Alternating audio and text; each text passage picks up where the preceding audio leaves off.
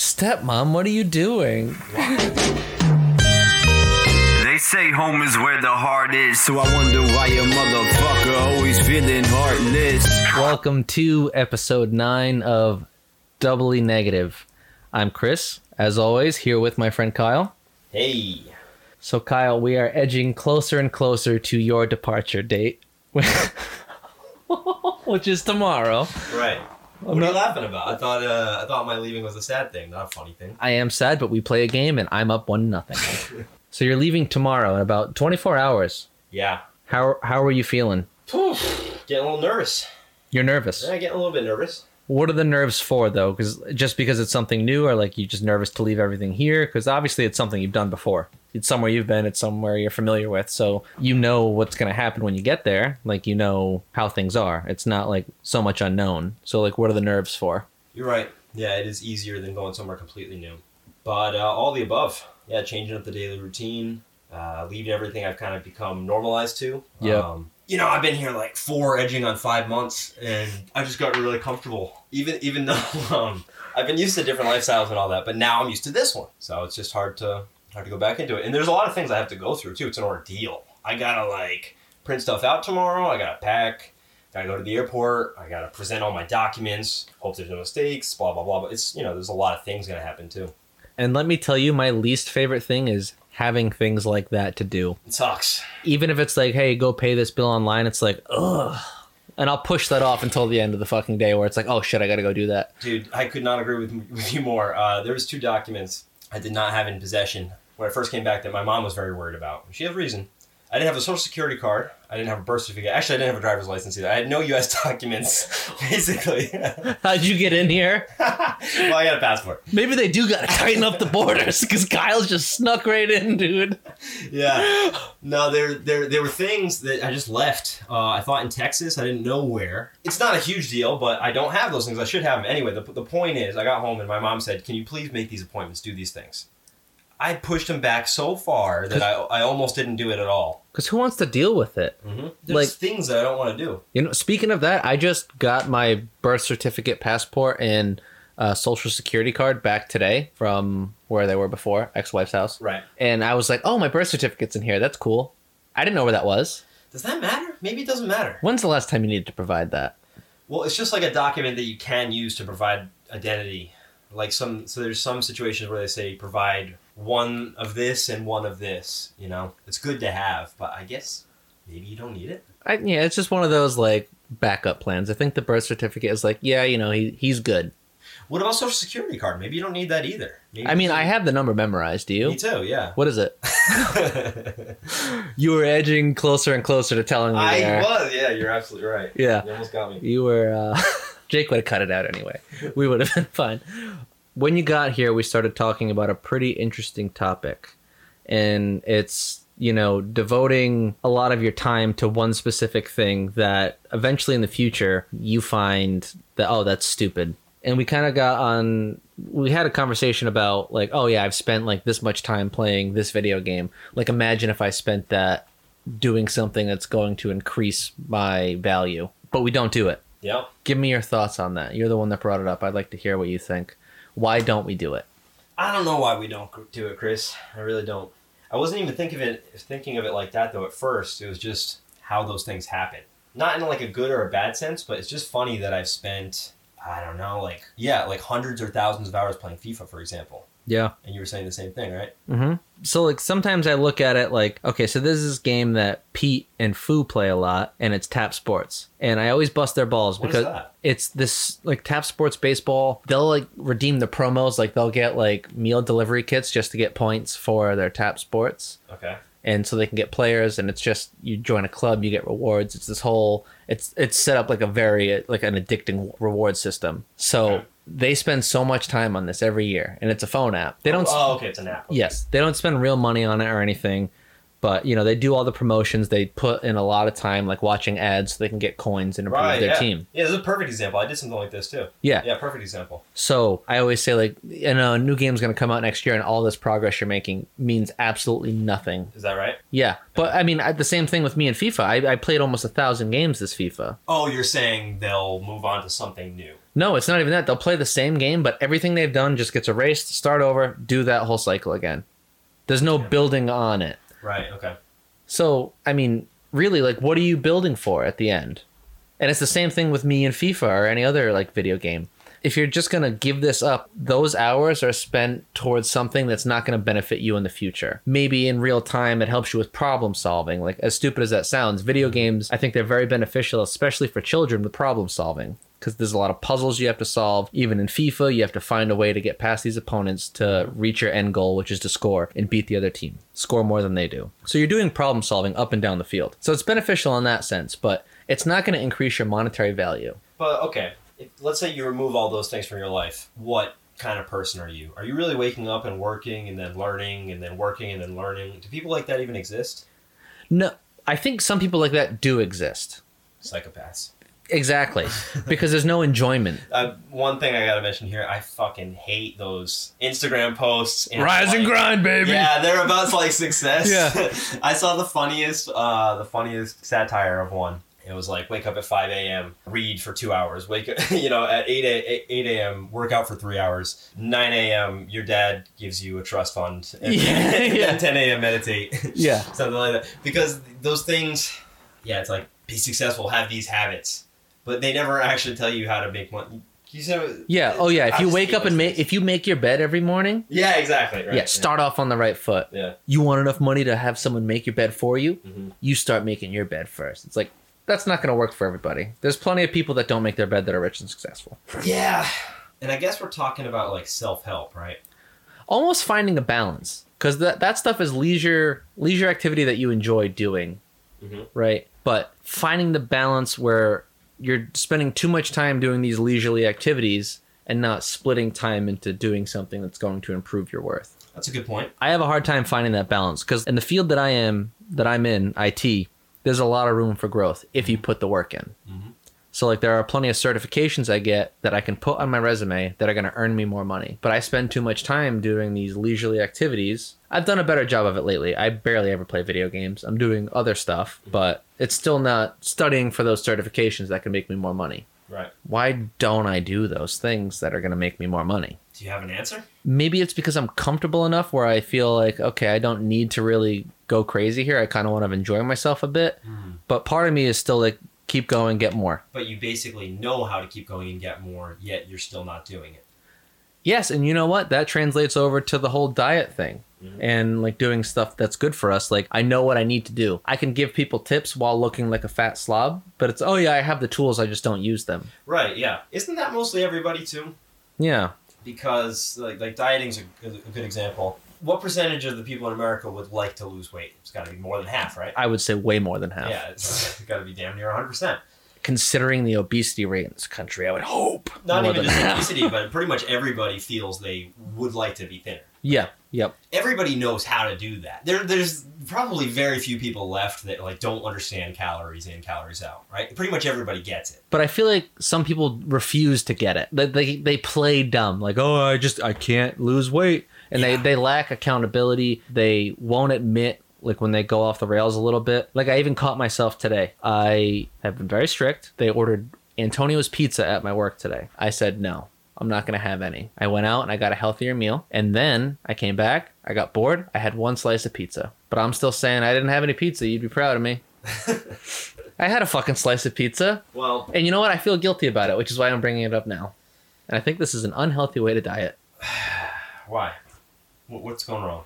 I don't know. Maybe it's because all the fucking people are posting, oh, enjoy yourself. You know, this is an unhealthy way to diet to shut yourself out from this. It's Easter. Have chocolates. I when when I go off the rails a little bit, I have severe anxiety. I feel like okay, this is just the start of a snowball effect with me. I'm gonna start eating like an asshole. I can't do this. Mhm. And I feel shame for eating that slice of pizza, even though I've had nothing but chicken and fucking rice for like three months. Right. That's a problem. It is, man. I mean, it's a problem and it's not because I feel like I'm seeing results from this problem. No, I get it. It's deeper than that.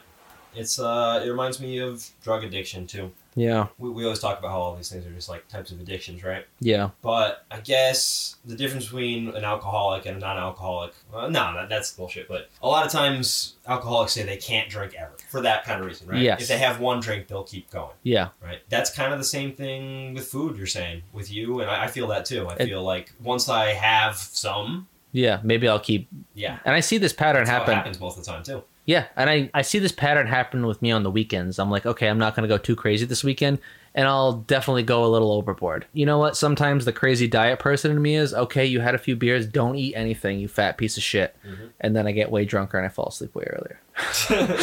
But it's definitely not the the best way to do it for yourself mentally because I feel like you beat yourself up. yeah, I've been beating myself up all day damn. about that slice of pizza, and I fasted until 12:30. But how do you fix that? I don't know if I can. Maybe go to a therapist finally. yeah, we're always going back to that. Yeah. Two things we preach but don't practice. Yeah, perfect example of what we're talking about too. I tell everybody you should see a therapist. I think everybody needs a therapist. Chris, have you ever been to a therapist? Not once. I think it's a pretty great idea, and uh, it would actually be free for me. I'm pretty sure. And I have a list of numbers to call, and I did it once, but nobody answered, and I just didn't do it again. it's been like three months. Yeah, I think we talked about this before. I called, left a message Yeah. for a psychologist. They didn't call me back, and I said, "Guess it's not meant to be." Yeah. So yeah, this is, this is a great example, right? Think of uh, we both we both agree it's a good idea. We, we both like to do it, but instead we've spent a lot of our hours doing completely other random stuff. Even though we know that would Yeah, help yeah, us yeah, yeah, significantly, Yeah, it's interesting. What are we doing? Is it a form of self sabotage? Do you believe in that? it could be. Does self sabotage make sense to you? Because it didn't make sense to me for a long time. I only started to understand it like a year ago. So explain to me your viewpoint on it, and then I'll react to that. It's a it's a term you'll hear a lot in self help, self improvement stuff. And every time I heard it in a talk or I read it in a book, I, the term just didn't make any sense to me. It's like, why would I do that? I don't want to. Why would I sabotage myself? Why would anybody? But I think what it came to mean to me is I think we have a level of worth in our own eyes. Like if you if you feel to yourself like you're a piece of shit on some level, right? hmm And that's what you really believe. You can tell yourself all the positive stuff you want, like, "Oh, I'm great. I'm working on myself." Blah blah blah. But deep down, that that thing you feel like I'm a piece of shit, for example, that might be embedded in you really, really hard and over uh, hard to overcome, right? So if we have these conscious behaviors, like we want to get better, so we're exercising, we do that. But then I think if we start to get to the point where we don't feel like a piece of shit anymore, we actually pull ourselves back because we're more comfortable being the piece of shit. We- We're afraid to change into what you think you could be. Well, I think it's easier to feel like a piece of shit because when you feel like a piece of shit, what are you doing? Not the right things. Exactly. You're not exercising. You're not eating correctly. You're not taking care of yourself. Mhm. It's way easier to do that than to have planned, regimented routines. It's the easiest. It's it's so easy. Yep. Like, oh, I slept till noon today. No big deal. Mhm. It's so much easier to do. And I think I completely understand what you're saying with the whole like, you feel like you're. You know, actually, Jake, cut this out. I'm not gonna get into that. Be- Why? What, what's going on here? No, well, I was gonna say like, so I see like with it being embedded in people's minds early on. Yeah. So this could happen with people during their upbringing. They see who their family is. They see what they came from. Absolutely. You see where they are, their mm-hmm. social class, and then you're kind of like, oh well, that's just who I am. That's what people's perception is of me right. because of who I'm associated with in my family. So I get that sometimes, like if I see like I'm swiping on apps, like I'll even see a girl and I'm like, there's no way I could sat she would be happy with me in my background. Yep. That's what I'm talking about. That type of uh, ingrained feeling of who you are. Yeah. All right. So Jake, leave it in. Yeah, it's good stuff. Yeah. A lot of people think we can try to change that. I think we can probably try to change that. I don't know if it's always successful though. I don't think it's. I feel like most of the time it's not successful. Mm. So like you can do everything you can to change that, and I feel like to do that you need to achieve things that are very hard considering your background. Because if you think that way, chances are you're not you're not getting that inheritance from that family. You're not going to ha- reach that social status where you can be accepted by that certain group of people. Mhm. So you have to be kind of self-made, and it's it's really hard. I feel like, especially now with like student loans, the price of everything. Like in order to achieve that level, it's a it's really tough. Yeah, of course. So I mean, I don't want to edge too close to to home here, but it's something that needs to be discussed. Sure. Let's discuss it. Yeah. And I, I think it's okay if you're edging into it. Um, I think people want to hear that type of thing. Yeah. Do you mind edging that door closed? Kevin just got home. Oh, sure, I can edge it a little bit. Yeah. There we go. So go on. No, I just think you were taking some, uh, us into someplace interesting. Yeah, I mean, you see where you come from. You you recognize where you come from, and I feel like sometimes you get to a certain point in your life where you realize, okay, this isn't as good as it could be, or as good as I want it to be. Right, you want to improve your situation, the way you feel about yourself, etc. Yeah, but the unfortunate thing is some people in those situations don't recognize that they have that self worth to improve themselves, Mm-hmm. and that's where self sabotage is is more prevalent. I think that's exactly what I'm talking about. Yeah, Yeah, it's the difference between how you see yourself and how you want to see yourself. and the confidence you have to achieve yourself that you want.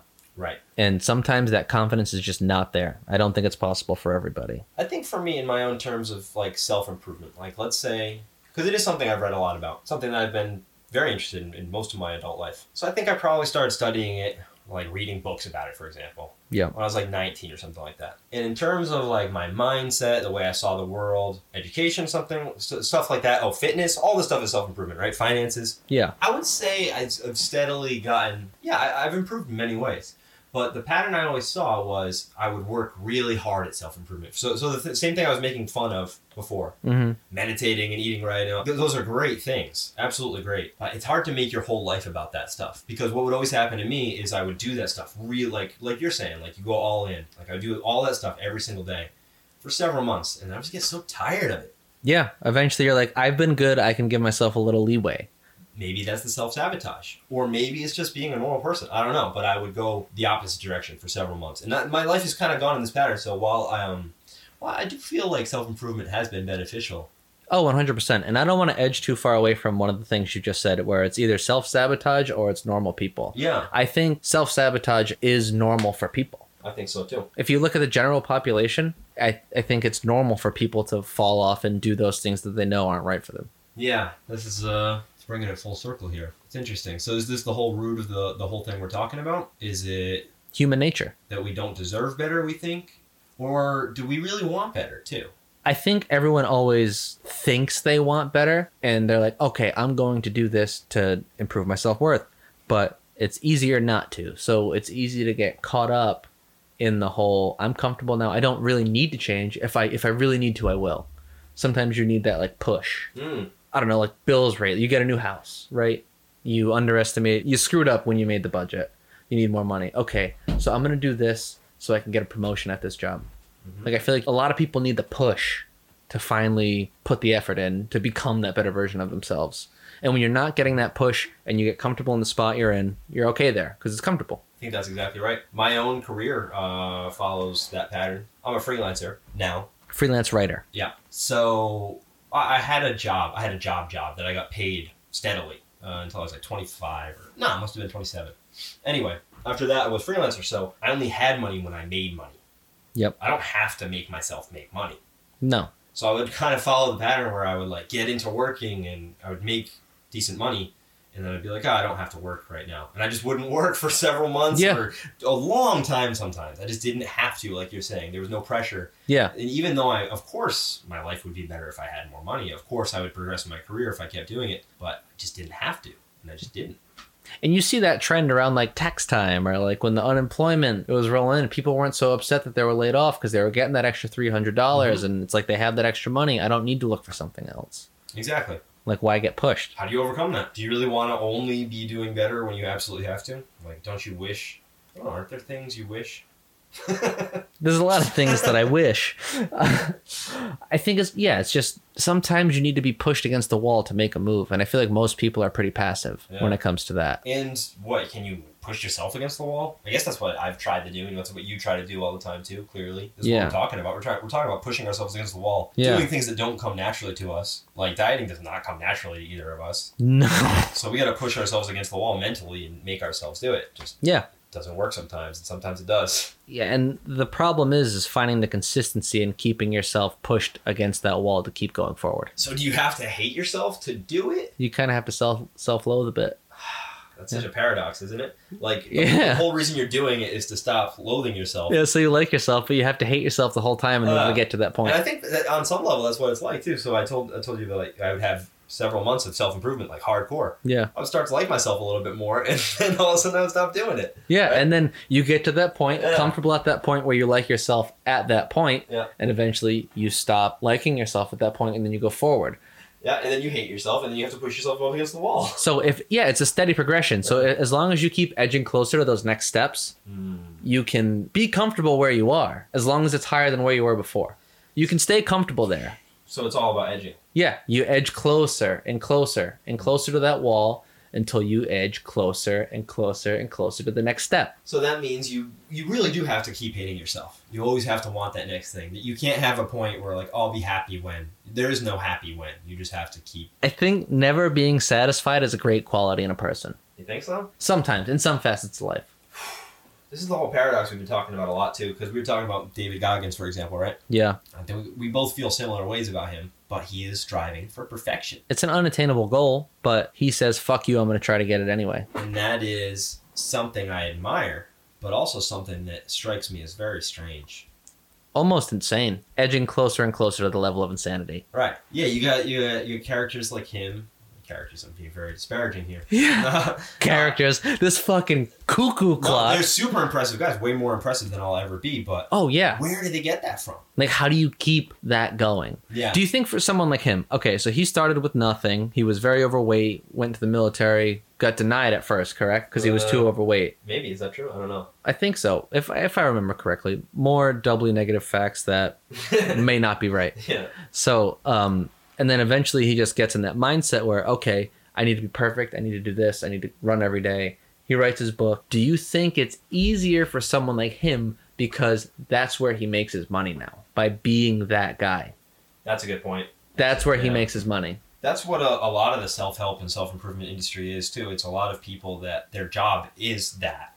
So they have to live that. Yeah, and then you look up to them, but that is their lot. Yeah, hmm. Because no one's going to buy their shit if Right. they're not living what they're selling. I think that that, that must push you along. It's also going to make it really difficult at times too. Yeah, because it's like either I lose my livelihood or I get the fuck up. Like, what's a better motivator than that check? You know, especially when it's being it, like David Goggins, that example, like just being in shape and being super badass. Mhm.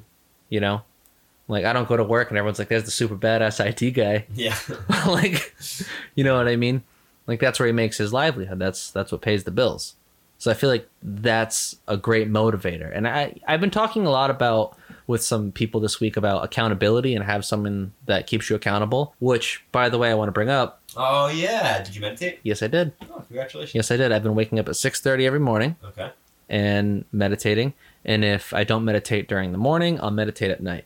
But my days have been starting a lot better, and I've been happier throughout my day That's great. not starting redlined every morning. Very nice. So it's it's definitely been helpful, and I'm glad I'm doing it. Did you start um, the next morning after we talked, or what did you give yourself today? Very next morning, Nice. even though we had a significant amount of Jack Daniels, You know that might have been the key because if you took one extra day, you might have lost the motivation. Like and that happens. that. That happens to me all the time. That's why for a lot of people, diets always start tomorrow.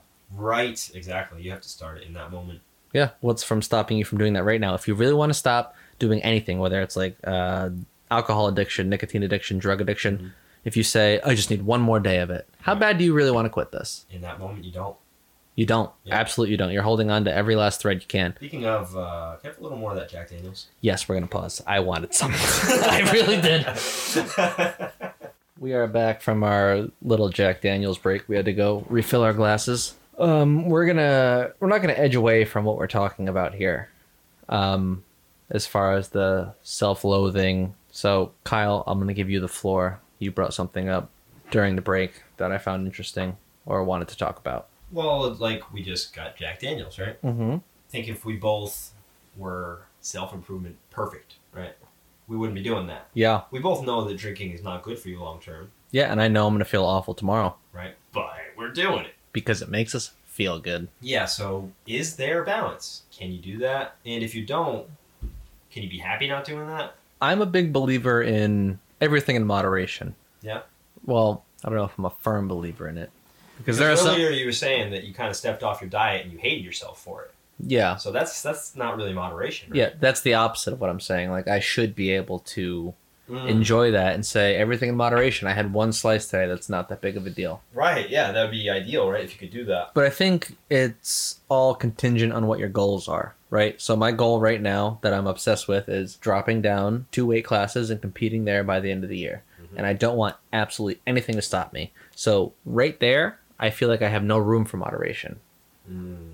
So it depends where you think you have room for the moderation.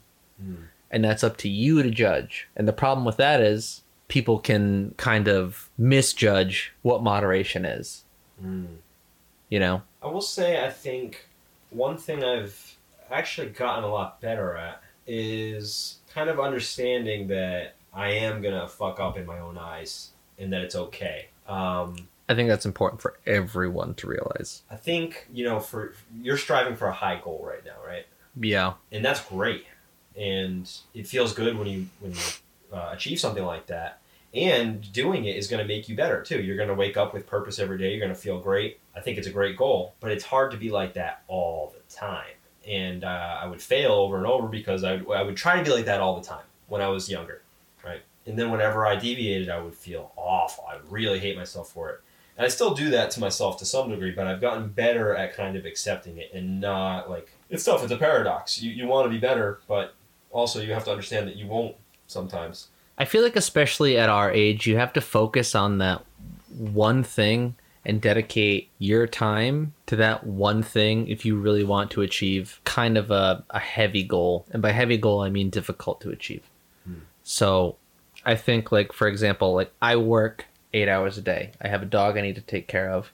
I have other things I need to do. I own a house. I have things that need to get done. But at the same time, I want to lose this weight. I want to get promoted in jujitsu, and I want to compete at a much lower weight class. Mm. So, where the fuck was I going with this? I don't know, but Oh, oh, so oh, so focusing on that one goal yeah, and not hating yourself for lacking in other categories. no, that's great. That was what I was going to go with too. Yeah. Yeah, So that's what I mean. Like you can't be like super upset like if you're trying to self-improve and you throw that blanket over yourself and it's just in every single category, you're going to get overwhelmed and you're going to be more inclined to stop. But if you focus on one facet of your life at a time, okay, I need to get in shape. Right? You get in shape, you get comfortable with the exercise, you get comfortable with the diet, that becomes a lifestyle. You maintain that. You're comfortable there now. You're not out of your comfort zone. Then you move to the next part of your life. Okay, I need to improve. Mm. I want to do some continued education. I need to get these certifications for my job so I can make more money. Mm. So now it all becomes part of your life and you wrap it up. So not overloading yourself, I guess is where I'm going with this. that makes sense. Yeah, because if you have a specific goal in mind, like your jujitsu goal, you know what to do to achieve it, and it's doable. So you got a good shot at it. Yeah. But if you have like a just if you have a high standard for yourself, like an impossible, like perfect fuck up in any direction, that's that's a lot harder to achieve because you you don't even really know. You just have to not do anything. So yeah, it's better to have a, a specific goal in mind or a series of specific goals. And I feel like if you give yourself that, like, you set yourself to like a perfect standard, you're literally never ever going to be happy. That's kind of what I'm saying. Yeah. Yeah. And that's what we were talking about before. Is just like, can you actually be happy if you're always striving for perfection and not taking that leisurely time and just being comfortable where you are? Hmm. Yeah, I think that's a good happy medium. Is if right, you don't have to always be improving in some way. You just have to be improving in uh, a targeted way. Yeah. and that kind of solves the problem too of you know what do i want to be right if you just say better that's kind of hard to define and if you're not even if you are getting there it's hard to even measure so you're bound to screw up in some way Yeah, Because when you say better, you're not putting anything specific out there. Like, where do you want to be better? There's so many Yeah. different things that a person can improve on. What specifically do you want to be better at? this is probably a better way of putting it i've been kind of dancing around this for a while but i think this is your approach if you have a specific goal like like dropping weight class for jiu-jitsu you're focused on what you can do to succeed Mm-hmm. But if you're just trying to be perfect or better, you're focusing on what you can do to fail. So it's kind of an opposite approach. Yeah. Instead of like being spurred on by the, the reward, you're being scared of the failures. Yeah. And for me, I'm not necessarily scared of the failures. I'm just excited to hit these goals. Mm. Like, even, okay, so I do hit these goals, right? I go do the tournament. I get beat in the first round. I don't care because I did what I originally set out to do. Right. You know, I'm setting a realistic goal. There's no telling who I get matched up against when I go. This could be someone that's far more experienced than me and just overall better, and that's not a bad thing. Mhm. Someone is always going to be better than you at what you're doing somewhere, and that's not something that should ruin you. Yeah, that's a, that's a great point. Just be happy that you took those steps, you improved yourself, and you took that risk. Yeah, because let's say you set a goal for yourself. You, you want to win the, the tournament, the jiu-jitsu tournament, right? That's always th- that's best case scenario. that is completely out of your hands. Yeah, There, you can you can train to a certain extent, but you don't know who's going to show up, and you can't control who shows up. You can't control what happens. So feeling bad about not achieving it is, is kind of feeling bad about things that are out of your control. but it's natural to feel bad about those things. Right. But if you do believe that you can just get to this measurable goal, which is getting in the right weight class, doing it, those are things you know you can do. That's not out of your control. You can do those. Yeah. That's a better goal than winning, which is out of your control. And I think that's important with every goal, right? Mm. Set yourself some realistic goals that you can hit, you can control. Yeah. Obviously, if you want to take those goals further, that's fantastic. But if you fail at those, don't be upset that you failed at them because you did everything you could. And that doesn't make you less of a person. That just means it wasn't in the cards that day, Right. you know? Yep. And you can keep working for that goal. Just because you fail at once doesn't mean you won't achieve it later on, but keep working towards that, you know? Keep, keep edging there. Just edge edge closer and closer to that goal until you get to that goal. Yep. But set yourself that slightly smaller, more realistic goal and be satisfied that you got to that goal. So what what are the goals you, got besides that one? Do you have any other goals? Right now, honestly, my focus is just okay, so I was competing at heavyweight, which was like 204 and up. So I've competed at heavyweight and light heavyweight, which is 194 and up. Right now, my goal is to get to 184 and up, which is middleweight. So if I get there and can compete, that goal is achieved. What happens after that is fine. Mhm. If I do well in a tournament and I get a medal, that's just a bonus Yeah, that's out of your control. out of my control. Obviously, I feel like if you talk to like any like any person that's been like super competitive their whole life, they're gonna say, "No, if I don't get gold, I lose." Like, if you're not first, you're last. Yeah. Yeah, but I feel like At some level, no, no, that's stupid. It's fucking stupid. like being that if you're not first, you're last guy is stupid. Yeah. It depends at what level. At my level, I should be very satisfied with that. I'm going on 30 years old. Okay, if I get to that level, I'm not gonna get to a pro level. I'm not gonna get to a level where that's my life. That's a hobby of mine. It's something I enjoy doing. You know. It's just stupid anyway. Because what? Only one person could really succeed at that. Everybody else is better than you. you know, if, if you're not first, you're last. But like for example, jujitsu is, is a good example because there's not really a lot of luck involved. There's a little bit of luck, Yeah. but the better person is usually going to win almost every time, right? Yeah. It's it's literally a chess match. So for you, for you, for example, if you want to get gold, you got to get lucky by having the right people in your division or whatever it is. And honestly, that could all come down to like who you get matched up with first round. Yeah, And that's randomized, right? Yeah. Say the person I get matched up with first round is the one that's going to eventually win the tournament. Right. Or I get matched up with a guy in the first round who's just not prepared and was like, "Hey, I'm doing a, a jiu-jitsu tournament," Mhm. and I get that guy. That part, there's some luck involved. but you're talking about if you're not first, you're last. So at the end, the, the winner's going to be the winner. You need to beat the other guy. Yeah. So basically, I, I went to a couple tournaments. I, I won one and I lost. Uh, I, I went to three, I think. But the one I won, there was just a couple kids that were worse than me. It wasn't because I was spectacular. No, yeah, it's just and, and the, the ones that's that who I- showed up. Yeah, and the ones that I lost, like there were just guys that were better than me. Of course, there's so many guys that are better than me. I was just lucky the first time when yeah, there was just a couple other kids that I could beat. That's it. Yeah, It wasn't really like me doing anything amazing. Like that's what that's kind of what I'm saying. It was not really. You you see what I'm getting at? Like So you can't be too upset. Is that what you mean? Like you can't be too upset because it's like it's. I don't fucking know, dude. I don't.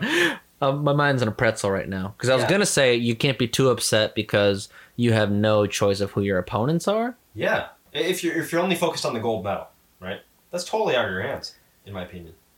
It's like, for example, like uh like chess. Chess is a really good example because it's more. Um, so like jujitsu, you right? You get your white, your bel- uh, blue, purple, brown, black belts, right? Mm-hmm. Chess, you got a, a number. It's your rating, so it goes from like zero to three thousand. You played seriously for a while. What was your rating? No, Did I you have never a play- rating? I never play serious chess. I was playing chess.com. I'm like eleven hundred. Really bad. But that's serious chess. Eleven hundred, I'm sure, is good for the like. It's better than average. Well, yeah, that's a great example. This is a perfect example, right? Because a, a pure beginner would probably be a 400 or 500, like right after you learn how to move the pieces, right? Yeah. Play for a few months, you get to six, seven, eight hundred. So yeah, even though I say I'm terrible, I am super bad. I'm, I'm a lot better than But someone that's never played chess. You could beat the average person. Yeah, if somebody is listening to this and they haven't played chess before, you cannot beat me. Yeah, you'll fucking lose. Yeah. And it's not because like I'm I'm great at chess. It's just because I played a lot of chess games. Yes. Same thing as jujitsu. Like you just do a lot. So this is my point. If I was in a chess tournament and I'm 1100 and the people that show up just happen to be 13, 14, 1500, I don't have a chance. It's it's out of my control. Is it to the point where like you don't have a chance against guys like that? Like, there's no way There's things no could fall in your favor. No, no. Like maybe a, a 2% chance or But even like the mental thing, like Yeah. they won't make a mistake that you can capitalize on where you can take that win. Because they're no. no. really because I feel like in jujitsu, like they're like mistakes happen. You're in the heat of the moment. Mhm. Even if someone's better than you, like you can catch somebody. Like you, you catch someone that's a higher rank than you. Like That's true. can that can't happen No, in chess? no, it's, it's not true though. Because what if somebody's like a lot better than you? There's someone I was rolling with last night, a lot better than me, made me look like a fucking fool. Yeah, he's a lot better than you, right? So much better. So uh, if you if you fought him 50 times, would you win any of those? I don't know. I really don't think so. That's what I'm talking about. if I got lucky, if like he got tired, he left an arm out there, maybe. But is that even possible? If I were to It's put- probably not possible. if I were to put my money on it, I would say no. Yeah, that's what I'm saying. If I played somebody who was 1400 in chess, if I played him 50 times, I would lose all 50 times. Yeah. So the only like I'm, I'm just saying the whole point of like trying to be the first in something, you just try to be better than yourself. You can't try to be better than other people that you don't even know who they are, unless you're literally the best in the world, which is awesome. But it's like one of those. Yeah, because you really can't control it. For example, like we're hobbyists. Yeah. When it comes to like jujitsu, chess, like that's not our life. Eventually, you'll come up against someone that where like that's their life. You're not gonna beat that person. Right. You have other obligations, other things that are more important that keep food on your table. Even if you just want to be the bet, let's say you're um okay. What's your division? You're you're under 30, so you, that's just regular. Yep. Masters is over 30, right? Yeah. So I got I got a couple more months and I can do masters. So let's say yeah, you're you're under 30, you're in this weight class, blah blah blah. You what your goal is to win the gold medal in that, right? Always. all it takes is some guy who's not supposed to be a white belt anymore. Or if you're a blue belt, all it takes is some guy who's not supposed to be a purple belt. Some guy that's been wrestling since he was fucking six. Yeah, you're not gonna beat him. You're just not going to. No. So what, that's what I'm saying. I'm saying the, the trying to get the gold medal is like it's a great goal to have, but you, you're not really in control of that just because it depends on who's there. You can't beat yourself up over it. Yeah, of course. Yeah. it makes me feel a lot better about it. Because I really beat myself up over that loss at the with Antonio. Really? I was ups- I, I was pissed off. I went. I I put a lot of effort into making weight. I put a lot of effort into training. I spent a whole day at this gym waiting for my match, and I lost my first match. So I had five minutes of action, and then Yeah. that was the rest of my night. I don't know why. I just never really. Um, I kind of always understood that that like I'm gonna try as hard as I can, but if I lose, like I was just yeah, of course I just lost. I think at that time I didn't. bothered, it never bothered me that much. Yeah, I don't think I ever had like a grasp on that idea. Like this is out of my control. Like who knows? Really? Huh. Yeah. So I, I never really had. I was just like, okay, I didn't work hard enough. It's kind of true though, right? Like we were just talking about, like if, if someone new shows up to jiu-jitsu, right? They they've never learned it, right? Mhm. Unless he's super super strong or super super athletic, or you're just gonna. It doesn't matter how much he wants to go to jiu-jitsu class and beat you. He's just not going to because he hasn't done it. Yeah, and even then, it, it takes like a lot for like someone new to come in there and go against someone that's even been there for like six months. Yeah, it's just there's levels And- to every game, and Sometimes you can't hit the levels that other people are hitting. Yeah, if you're the best in the world, then that's gonna be a that's a whole different conversation.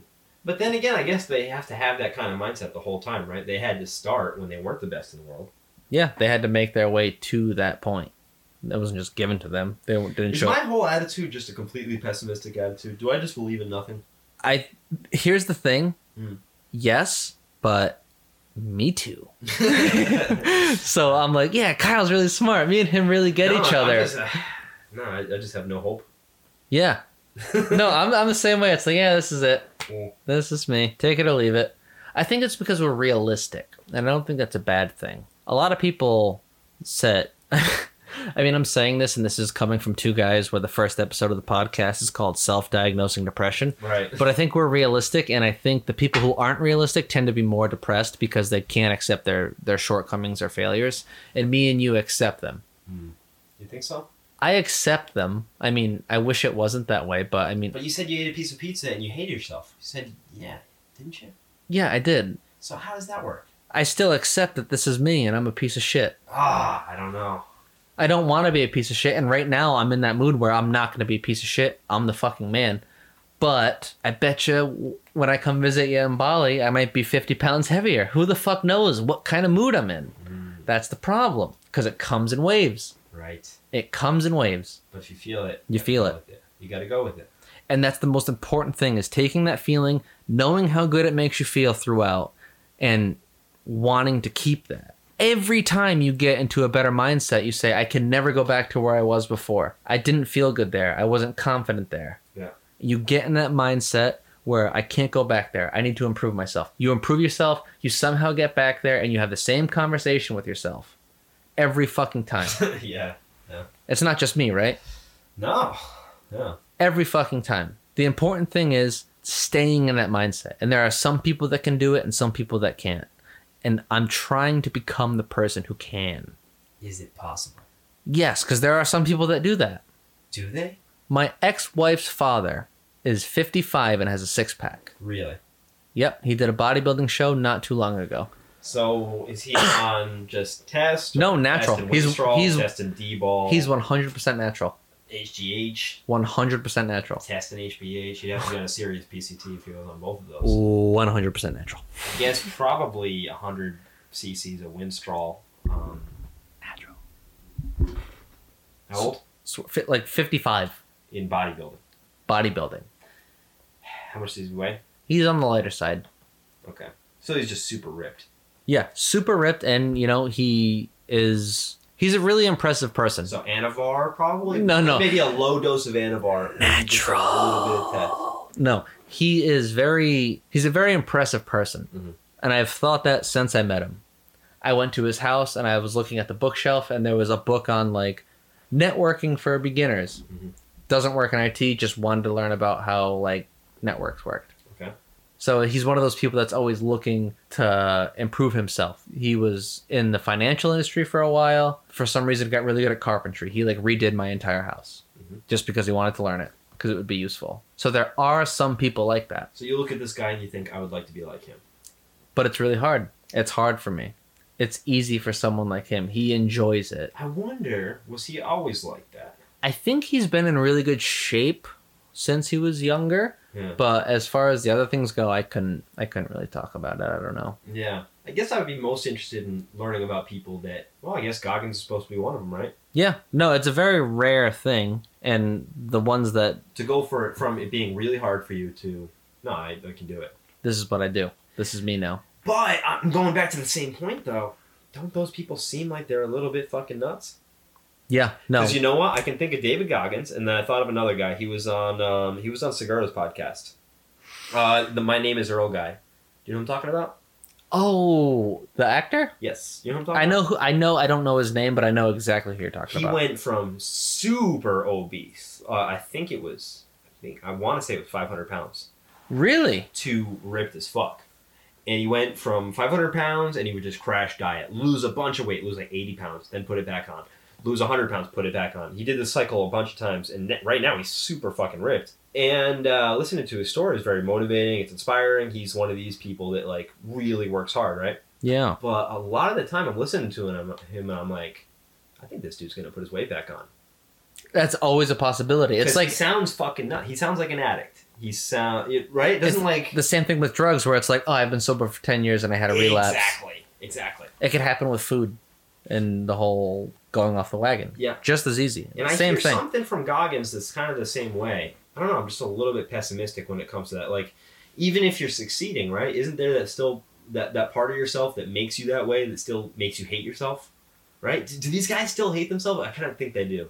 And it's because it's fucking easy. Uh, It's so much easier to not care, like or not give a shit. Mhm. It's so much easier, and that's why. You have to be able to embrace the fucking suck. So that's what they're doing. They're just embracing the suck all the time. Embracing the suck. Mm. And loving the suck. You got to learn to be uncomfortable. You got the Rock's doing too. What's the Rock doing? just being fucking jacked, posting stuff on Instagram, maybe running for president. Doesn't he get up at like two thirty every morning? Like he goes to bed at like one and he gets up at two. Yeah, it's like it works out for seventeen hours. But he seems like he loves it. Does he really, or does some part of or is it- that what he puts on Instagram? That's what I'm wondering. Yeah, that's that. If if I could ask one question through this whole thing we've been talking about, those people that are making it are they are they what they seem? Behind the scenes, are they saying, fuck, dude, I don't want to do this today? Are they just behind closed doors, just hitting themselves over and over, like self-flagellating, But that's the thing. just edging into oblivion? They might want to do these things, right? Even if they punish themselves. But that's the whole self loathing thing. Mm-hmm. And if you're self loathing, are you happy? That's the thing. You're. I think you're not. No matter how much money you make, no matter how good a shape you get in, if you continuously hate yourself and that's what motivates you to be who you are, you're not happy. Hmm.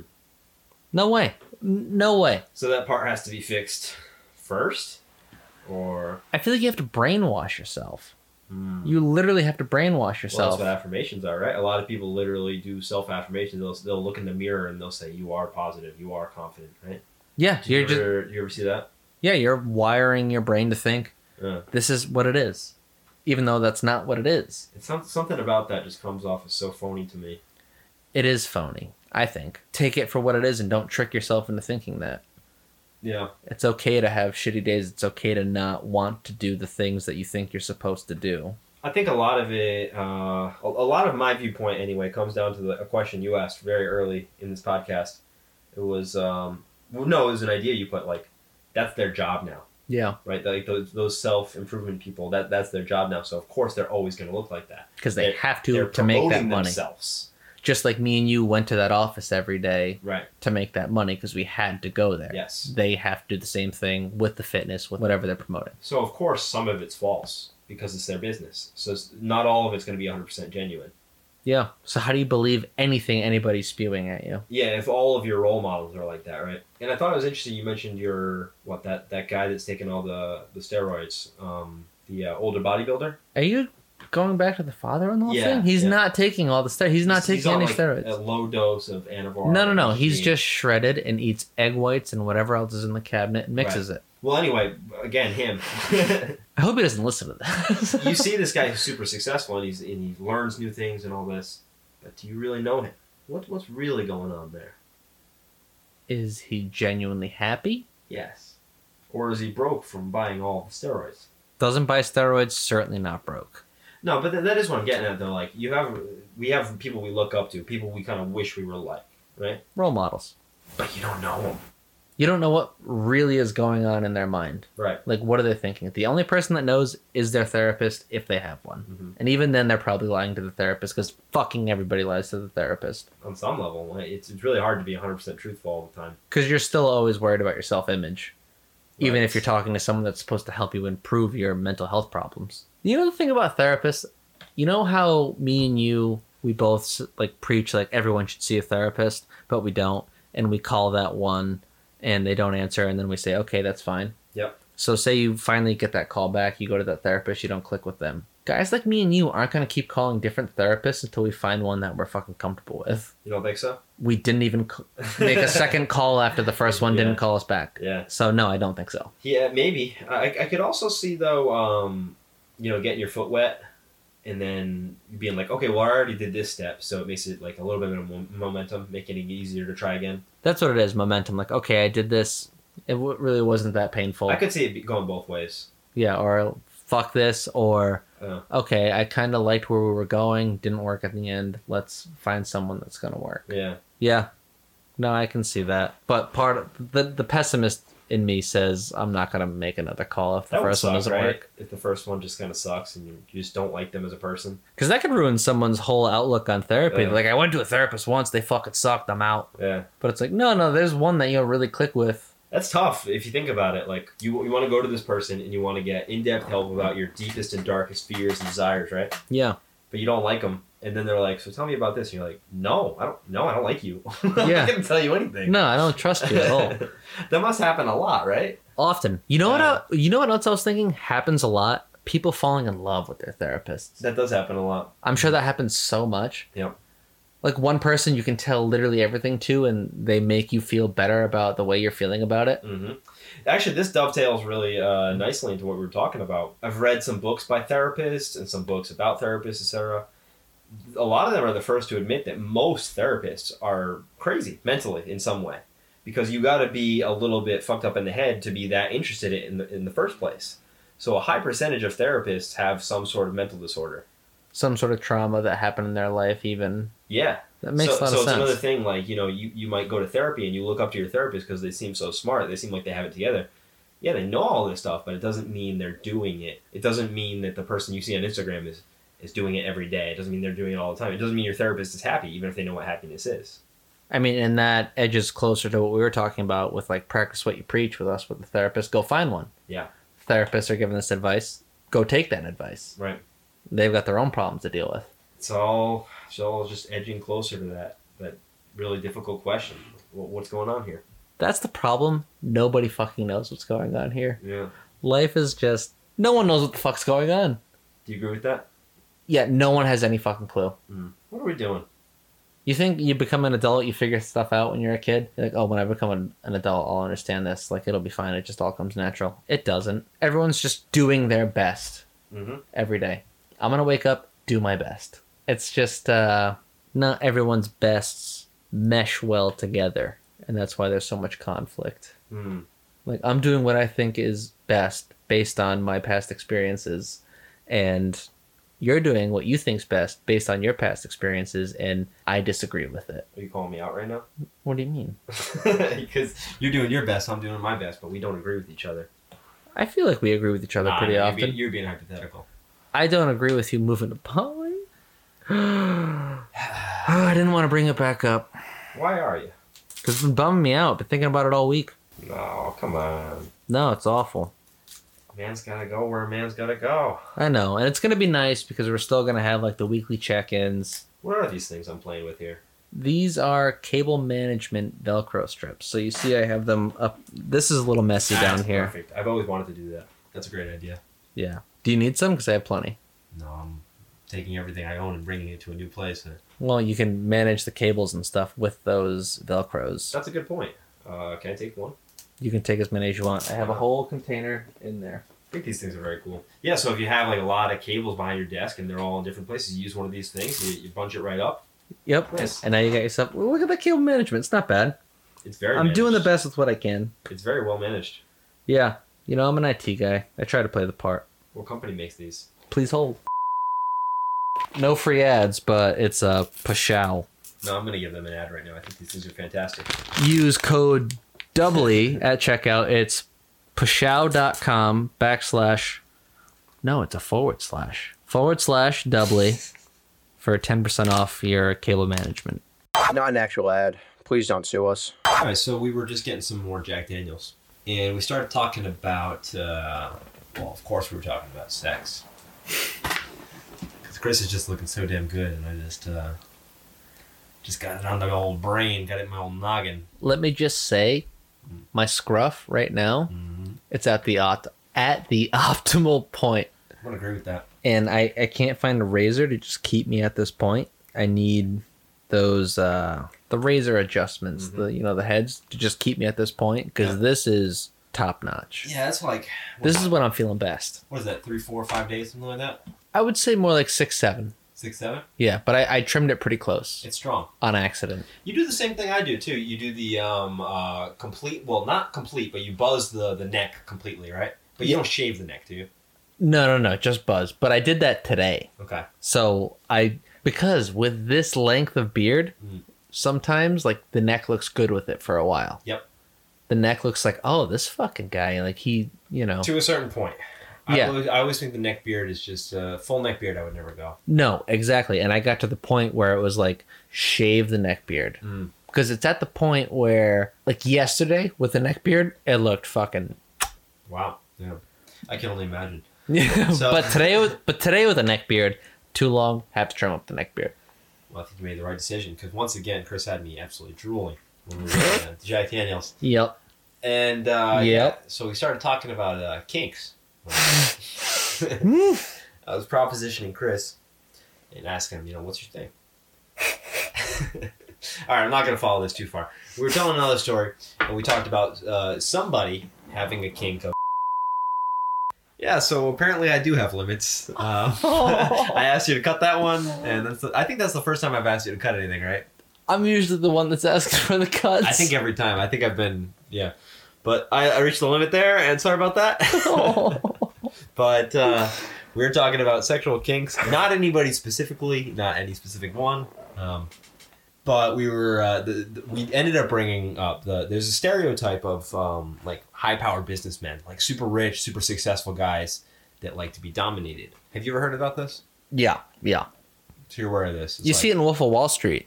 Yeah, yeah, yeah, exactly. Yeah. Yeah. He likes getting the candle wax poured on him. hmm And I've seen, uh, well, I've listened to a lot of podcasts, and I've heard a couple actually with different dominatrixes talking about their clients. Is and uh, dominatrix is a girl that gets paid to do that type of shit to a guy. Like the, the basic idea is the girl is better than the guy. That's what this fantasy is, right? The the, the, the guy wants to feel less than, Yeah, wants to be degraded. right? And I started thinking when we were getting um, the Jack Daniels.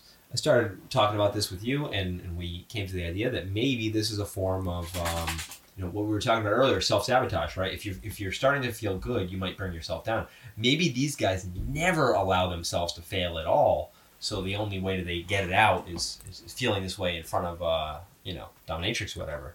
Yeah, they get to this point where they literally don't fail in every facet of life. Mm, They're always winning from morning to Like, night. Always. They get to this point where when they're awake, they're making money. right. Period. And the only way that they can feel lesser than what they are is if they have someone dominate them. Yeah. Dominate them. We're drunk. I'm drunk. Yeah, but it's the same thing. They have that same thing we were talking about. They have that voice inside themselves that's saying, "I'm a piece of shit. I'm not good enough," etc. And they indulge that sexually through these these ways. I think that makes sense, right? Yeah, it makes sense. I feel like it's kind of like it's it's it's all a mental thing, really. I stalled out there. I should have kept going. No, no, it's, it's cool. No, it, it is a mental thing where it's just like, okay, like this is where I came from, especially if they came from somewhere that's wasn't a great upbringing, Yeah. right? And the only way they can get back to feeling the way they did when they were a kid, which most people see as like, oh, I wish I could be a kid again, Mhm. you know. But for these people, like they've become far more successful, obviously. So the only way they can feel like they did when they were just purely innocent is if they're dominated.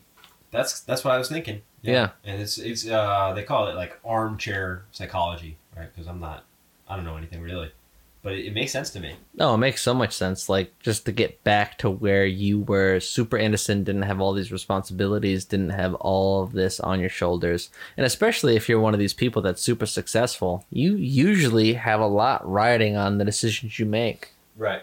So, in order to feel like they did when they were younger, they have these people come in and, you know, The sex stuff is really interesting to me, like the weird stuff people like, right? yeah. Like some people like to pee on people. Some R. people- Kelly, shout out. Right. We know you're listening. Shout out R. Kelly. Hope everything in jail is fine. Some people like to get peed on. Why? Uh, uh, where does that stuff come from? Do you do you have an opinion on this? Do you have any idea? I, as far as the pissing part, I have no idea where people could be like, "This seems awesome." I think it's got to. I think it's got to come from childhood, just like the other stuff we're talking about. I think there must have like if you like to pee on someone. But like, how do you find that out?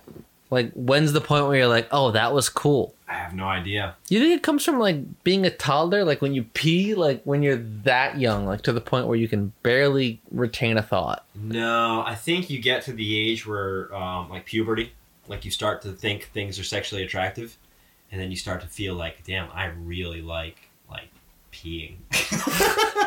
like, no, I don't know. Or like you browse porn sites or something like that, and you see this, and whatever it is, whatever the thing you're into, you see like something draws your attention there. Do you know what I'm talking about? But what pulls you there? Is it something from That's early childhood? question. Yeah, that's my whole question. I have no fucking clue. Like, Yeah.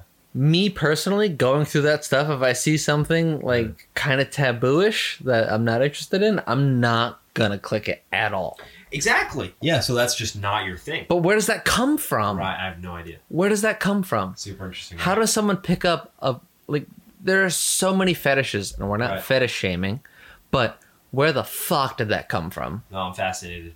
I have no idea. How do you even study that? How do- how how is there how is UCLA Department of Science studying this? Like, how do you study that? Well, that same book I read, I was talking about with you like a month ago on the podcast, the one about, um, yeah, basically the inspiration for a lot of the childhood talk I'm doing lately, right? hmm It said that um, sexual abnormalities and kinks and stuff like that, they're a gl- great place to learn about who you were when you were a kid, and you might have forgotten the memories and stuff because it probably is imprinted through childhood. It's like something probably happened with whatever you're into, and now, like the there's a huge cliche with girls with daddy issues, right? Yeah. who knows if something happened like concrete with abuse or whatever but there was something there that triggered some sort of attraction or you know that it's from childhood Yeah. like how much of how much of porn if you go onto pornhub or whatever is uh, stepmom stepsister sister mom I skip past all of that. Right. That is so it's so f- fucking weird, dude. it's not my thing either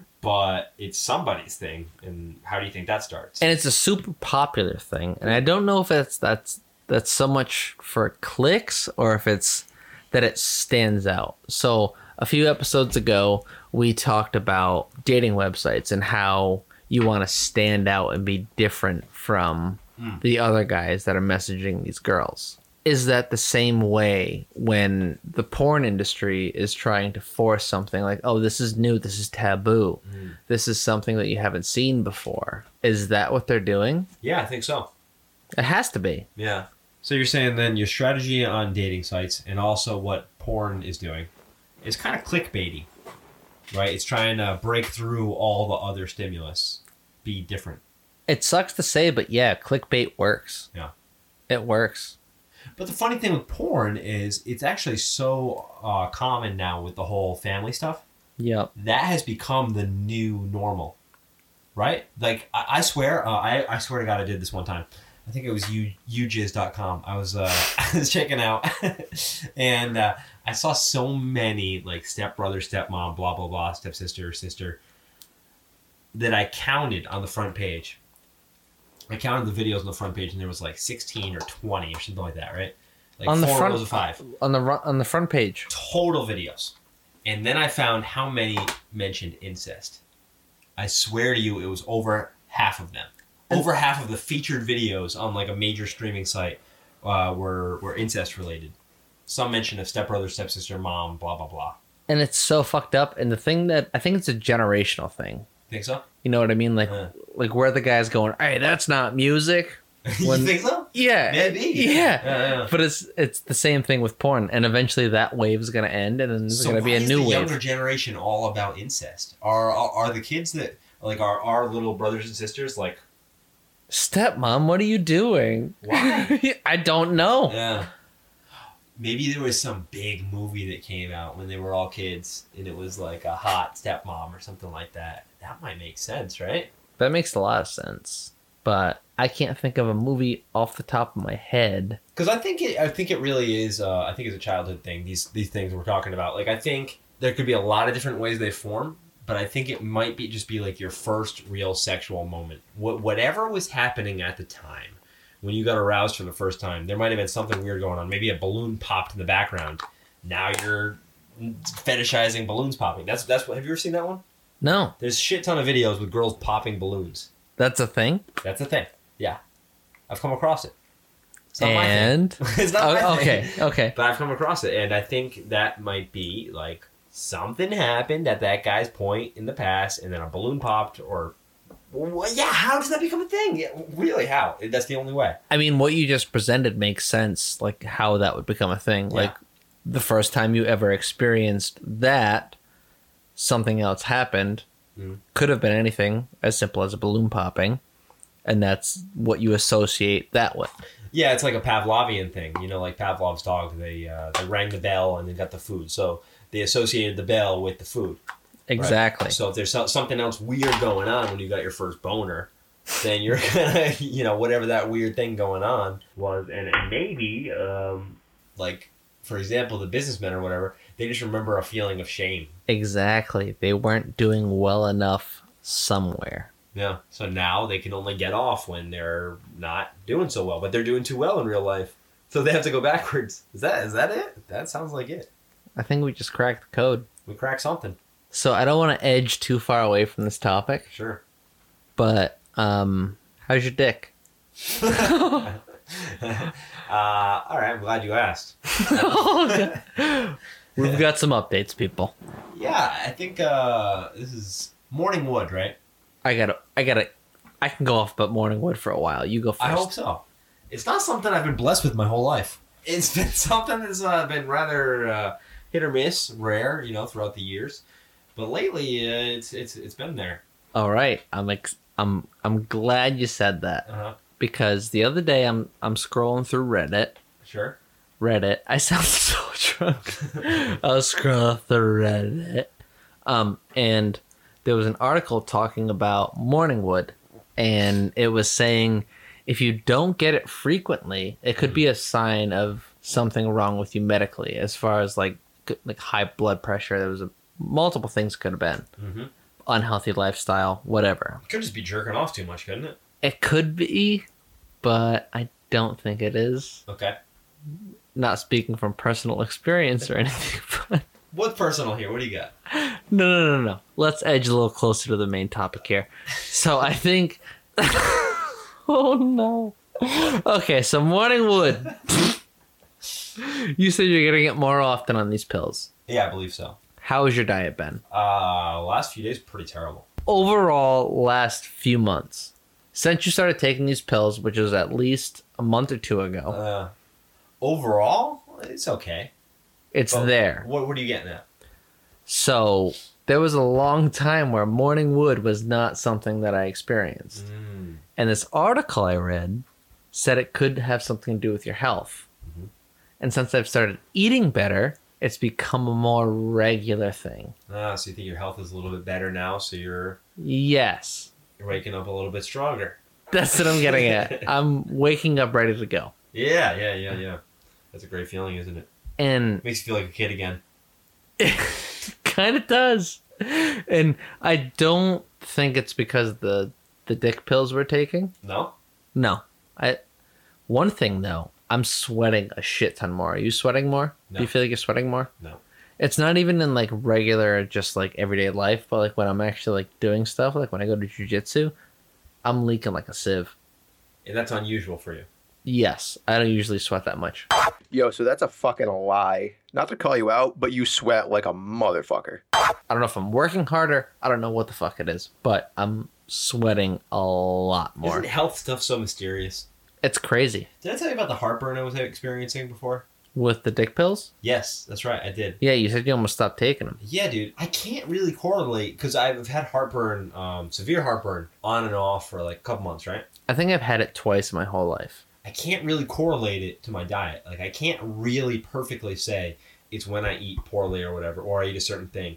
It's just sometimes it fucking happens. But it's so mysterious.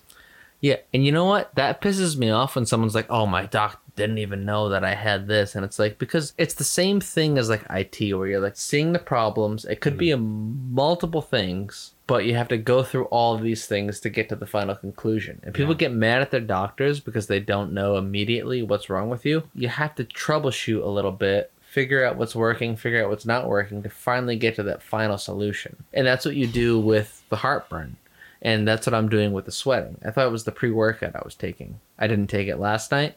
Turns out, still sweating like an asshole. Damn, I think you're right. It's just, uh, Trial and error. it's frustrating because it takes a while and it's hard, right? Because everybody's everybody's different.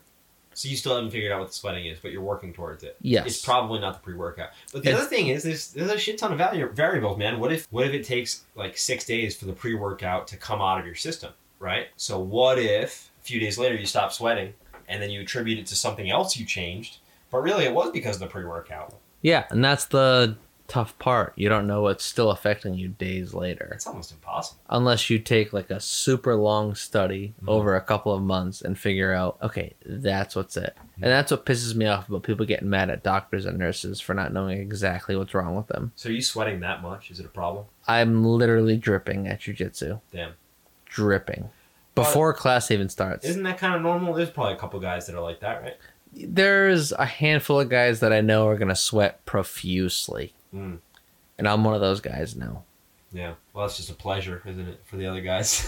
Yeah, no, it must be fucking fantastic just for me to lean over and have sweat. How's your overall smell? I think you smell all right. Yeah, no, I um I apply deodorant in the morning, Sure. depending on the day. Maybe when I get home. Degree, right? I saw it in your trash can. Yeah, degree. Yeah, that's the, the gold standard. I use that a lot myself. I wouldn't say gold standard. It's like seven bucks for a two pack. But I think more guys have that one than anything else. Isn't that the, the common one? But I I splurge a little bit when it comes to body wash. I get the Old Spice. Mm, I like Old Spice. That's not splurging. It's the cheapest one on the shelves. I don't know if it is. really? There's cheaper. Wait, you're talking about the red one or the blue one? There's a red and a blue. I know I had a blue Old Spice. It was good. I get the big tub. I'm thinking economical. All right. Okay. I get the big tub. More bang for your buck. Yeah. I look at the fluid ounces, the price per fluid ounce, and then calculate that and make my purchase. I had some Old Spice cologne back in the day. Do you ever have any? No, I was a big Axe guy, but that was in middle Axe. school. Oh my god. I can't believe that was a thing, and now it's like strictly for middle schoolers. It's crazy, isn't it? Different fads like that. Yeah, and you fall into them, and the Axe thing was massive with everybody. You know, what? I think um I think colognes and perfumes, I think that whole industry is a huge fucking sham. Really, why? Because they smell good. It could attract somebody. I don't think so. Like I can't imagine a scenario where like okay, let's we're guys, right? Yep. I can't imagine a scenario where a girl liked me because I smelled a certain way or didn't like like I don't think I could go on a date right now and it be unsuccessful because of the way I smell. And I don't think I could change her by smelling like a fucking expensive cologne. I just don't think it's possible. That's not going to be the thing that changes her, but it Yeah. could be one of the many things that convinces her, right? So she's not going out and looking for that one thing. Right. Okay, he's super funny, right? Mhm. But if he's super ugly, I'm going to go away. Right. Okay, he's funny, he's attractive, That's but he point, smells like BO. That could be the deal breaker. But That's never going to be the deal breaker, though. right, right. I just think as long as you don't smell super bad, If you smell average, it's not going to change anything. that's my opinion. Yeah. Like no, I agree with you. There was a guy uh, in Austin actually, my Uber driver.